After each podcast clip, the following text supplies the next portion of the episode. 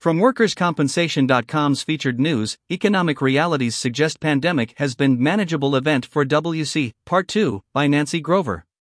This audio presentation is brought to you by WorkCompResearch.com. Forms, email updates, legal, regulatory, and compliance information, and more, for 53 jurisdictions across the U.S. WorkCompResearch.com, simplifying the work of workers' compensation professionals since 2007. Orlando, Florida, workerscompensation.com. The latest numbers show a strong, stable workers' compensation environment. As discussed in part 1 of this series, underwriting profitability was up in 2021 for the eighth consecutive year, new written premium was up, and reserve redundancy was $16 billion by year's end. Despite the good news, things have clearly changed, thanks to COVID 19. Experts speaking at NCCI's annual Insights Symposium outlined what's been happening during the last couple of years. Financial roller coaster.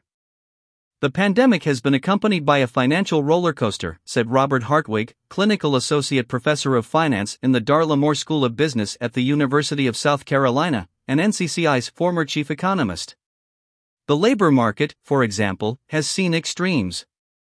The beginning of the pandemic saw many people out of work, especially as businesses temporarily or permanently closed their doors. That changed as companies started reopening. But they've had difficulty finding people to fill the jobs. It's led to the situation where there are an estimated two job openings for every job seeker. I think it's the lowest number on record, Hartwig said.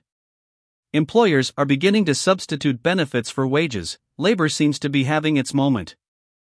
But the good news, at least for employers, is that the situation is likely to change. Recent data shows the rate of people leaving their jobs has been decreasing. That suggests that the tightness in the labor market has probably peaked, Hartwig said. There's enough evidence, there's a tempering going on in the labor market right now.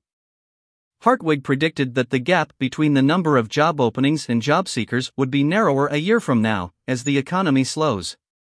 For the time being, though, workers are quitting in record numbers because they sense there is greater opportunity elsewhere, he added.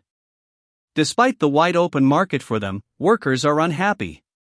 One reason is employees feel their wages are not keeping pace with rising inflation, despite the fairly robust rate of increased wages in the last two years.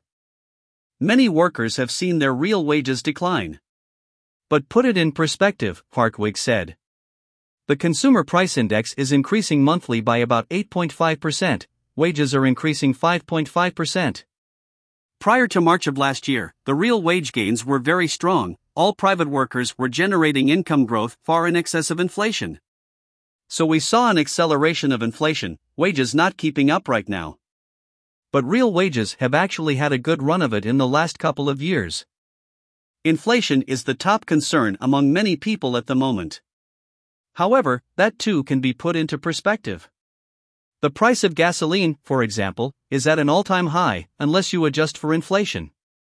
Actually, it's been higher many times when adjusting for inflation, Hartwig said. That doesn't mean it isn't painful, but it gets back to the point that this isn't the 1970s, it's not the 1980s. The fact that inflation is rising is not totally unexpected, and might drive more people back to the workforce. During the pandemic, many people who were out of work were collecting money through unemployment and government stimulus programs. They had record amounts of cash in checking and savings accounts and they spent it with abandon.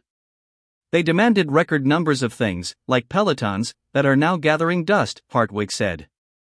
It was an unprecedented spending spree, it was clearly unsustainable. Getting inflation is not a surprising outcome. We are in the hangover phase.